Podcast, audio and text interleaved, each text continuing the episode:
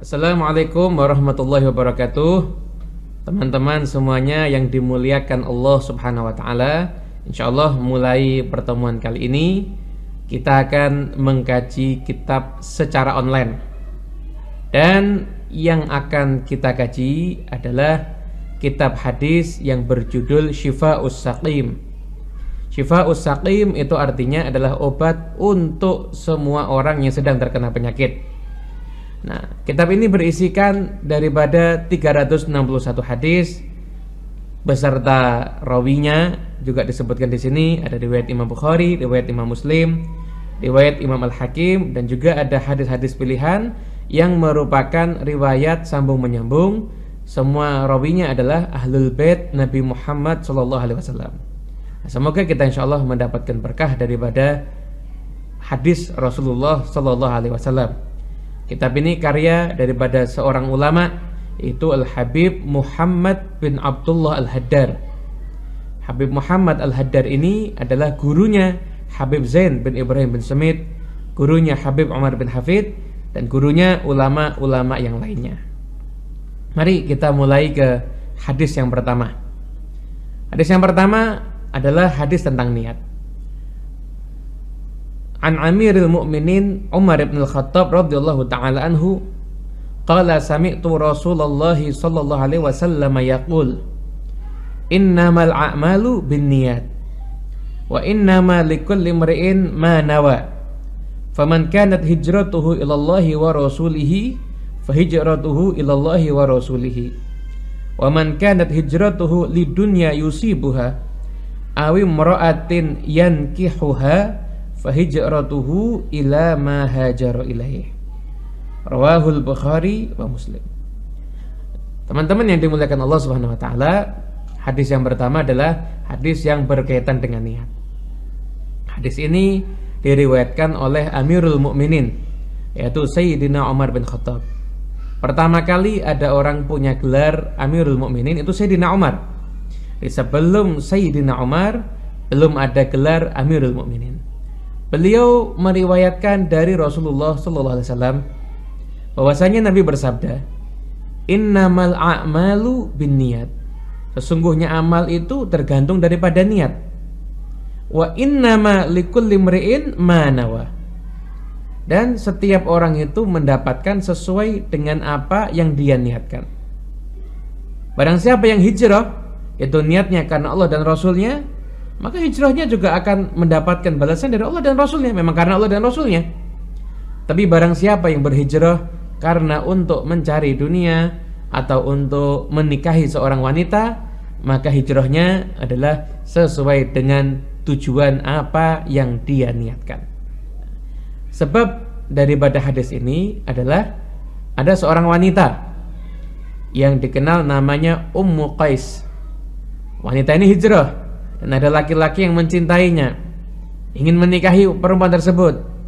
Tapi perempuan tersebut mengajukan syarat. Kalau kamu mau hijrah ke Madinah baru saya mau untuk kamu nikahi. Akhirnya orang ini hijrah tapi untuk menikah. Hingga akhirnya mendapatkan gelar muhajir Ummu Qais. Orang yang berhijrah tapi karena Ummu Qais maksudnya karena ingin menikahi Ummu Qais. Nah, ulama mengatakan hadis ini adalah setengah daripada ilmu agama.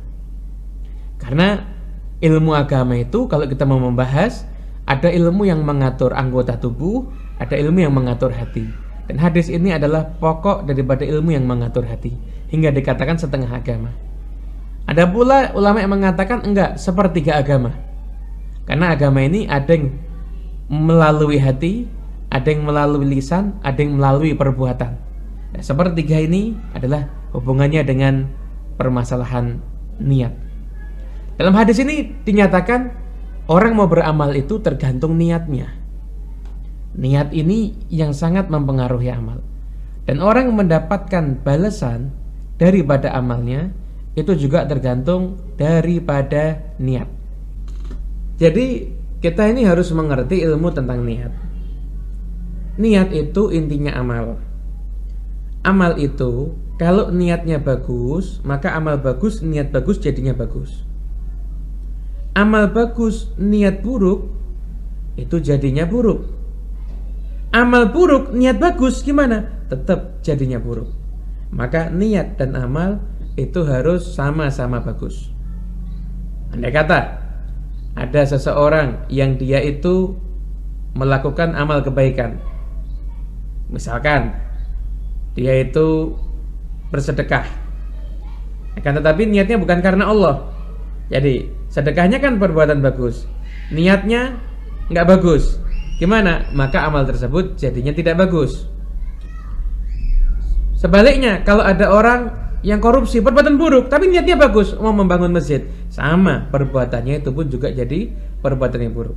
Jadi niat buruk dan niat bagus itu semuanya mempengaruhi daripada amal. Dan amal yang akan diterima oleh Allah Subhanahu wa taala adalah amal yang berdasarkan niat yang bagus. Oleh karena itu para ulama salafun salihun mereka mengatakan kanu yu'allimuna awladahun niyah kama yu'allimuna surat al-fatihah mereka orang-orang soleh pendahulu kita mengajarkan kepada anaknya ilmu tentang niat sebagaimana mereka mengajarkan surat al-fatihah. Anda tahu gimana orang kalau mengajarkan surat al-fatihah? Dia akan ulangi bacaan nggak benar diulang lagi. Bacaan nggak benar diulang lagi. Terus sampai benar-benar bacaannya itu bagus dan mendekati sempurna lah. Nah orang-orang soleh juga sama. Mereka mengajarkan kepada anaknya niat itu seperti mengajarkan surat al-fatihah mereka tuntun anaknya mau pergi ke masjid. Nah udah niat atau belum? Anaknya mau sedekah udah niat atau belum? Anaknya mau pergi sekolah cari ilmu udah nyata atau belum? Mereka selalu menekankan kepada anaknya penting sekali orang tersebut mempunyai niatan-niatan yang banyak.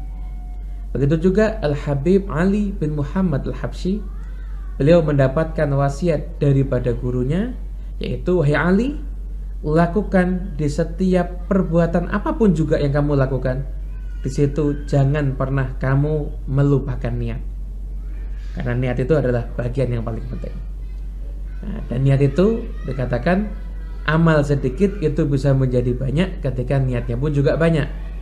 Ada kata nih, ada orang mau berangkat sekolah, dia niat saya berangkat sekolah mau bertemu dengan orang yang soleh yaitu para guru, menjalin silaturahmi dengan teman.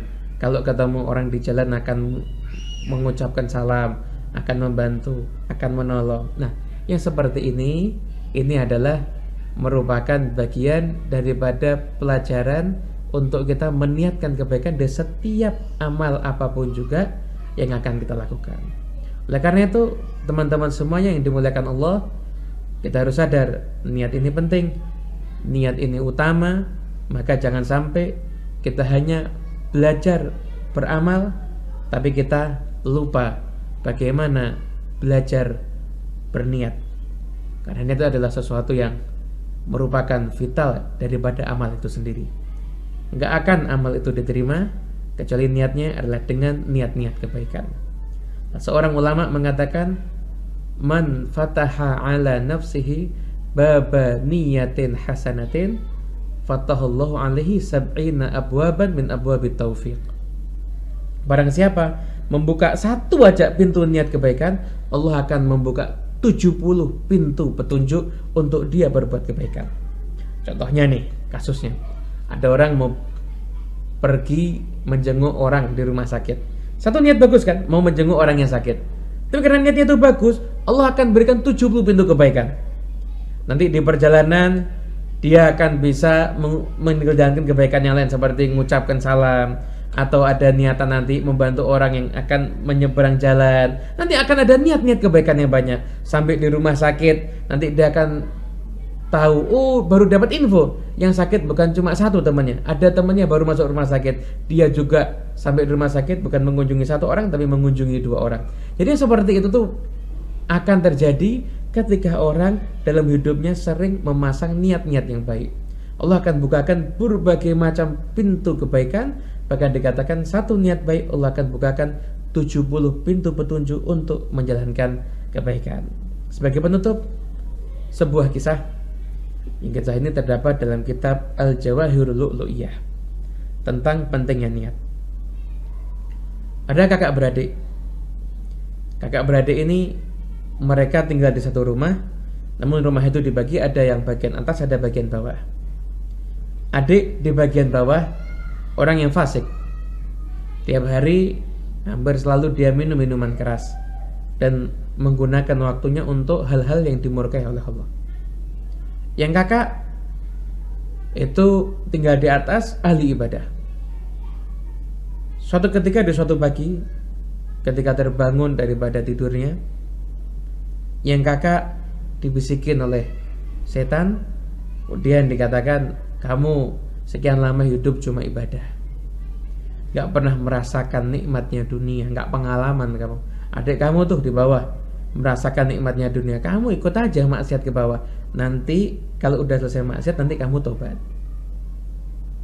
Yang adik suatu ketika di hari yang sama itu bangun daripada tidurnya kemudian adik tersebut merasakan dirinya dalam keadaan hina kenapa dia terbangun dari tidurnya dalam keadaan mohon maaf dia buang air di celananya dan dia dalam keadaan teler lalu dia mengatakan pada dirinya sampai kapan engkau menghinakan dirimu Ketika engkau di dunia udah hina seperti ini karena maksiat, gimana nasibmu di akhirat? Kamu gabung aja sama kakakmu untuk taat kepada Allah. Jadi ini akhirnya terjadi di satu waktu yang sama yang kakak yang ahli ibadah mau turun ke bawah untuk bergabung niatnya mau bermaksiat. Adik yang di bawah mau naik ke atas untuk bergabung dengan kakaknya niatnya untuk ibadah. Namun tak disangka dalam proses turunnya kakak dan neknya adik ini terjadi satu kecelakaan tangga itu jatuh dan setelah itu saling menimpa dan mereka semuanya meninggal dunia yang unik yang kakak ketika meninggal dunia diambil oleh malaikat azab kenapa? karena dia meninggal dalam keadaan bermaksiat kepada Allah Kan belum bermaksiat, iya, tapi dia sudah niat bermaksiat kepada Allah. Kakak diambil oleh malaikat azab. Sedangkan adik diambil oleh malaikat rahmat. Kan ahli maksiat adiknya. Tapi adik itu meninggal dunia dalam keadaan niat ingin taat kepada Allah Subhanahu wa taala. Oleh karena itu jangan pernah kita berniat untuk berbuat maksiat. Kalau sampai kita tergelincir langsung tobat. Tapi untuk meniatkan jangan sampai terjadi. Kenapa? Khawatir ketika kita niat dan ketika itu nyawa kita diambil oleh Allah Subhanahu wa taala maka kita tercatat meninggal dunia dalam keadaan bermaksiat kepada Allah akan tetapi sebaliknya selalu kita berniat untuk mengerjakan ketaatan. Sekalipun mungkin susah. Niatkan hari ini kalau saya dikasih nyawa oleh Allah untuk tetap hidup saya akan berbuat sekian banyak amal soleh. Perkara nanti nggak mampu untuk melakukannya nggak ada masalah. Yang penting udah niat. Diriwayatkan setelah seorang ulama mengunjungi teman yang sedang sakit. Teman itu sedang dalam keadaan sakit parah. Bahkan mungkin udah mendekati ajalnya. Lalu ulama itu mengatakan, "Wahai sahabatku, niatkan kebaikan yang banyak. Niatkan kamu mau umroh, kamu mau haji, kamu mau ziarah Rasulullah, kamu mau menghafal Quran, kamu mau mencari ilmu sampai menjadi orang yang berilmu dan bermanfaat ilmunya. Niatkan." Kata yang sakit, saya udah sakit. Saya udah mendekati ajal. Gimana saya mau melakukan amal kebaikan sebanyak itu? Gak ada masalah. Yang penting kamu niatkan. Kalau kamu sampai bisa melakukannya, kamu dapat kebaikan yang banyak. Tapi kalau kamu nggak bisa melakukannya, kamu tetap mendapatkan pahalanya karena kamu sudah berniat. Oleh karena itu, teman-teman semuanya, mari kita belajar niat sebagaimana kita belajar amal karena dengan niat yang baik kita akan kita semuanya akan mendapatkan kebaikan yang banyak dari Allah Subhanahu wa taala. Ikhlaskan niat, niatkan semuanya karena Allah Subhanahu wa taala akan banyak keajaiban yang terjadi dalam kehidupan kita. Wassalamualaikum warahmatullahi wabarakatuh.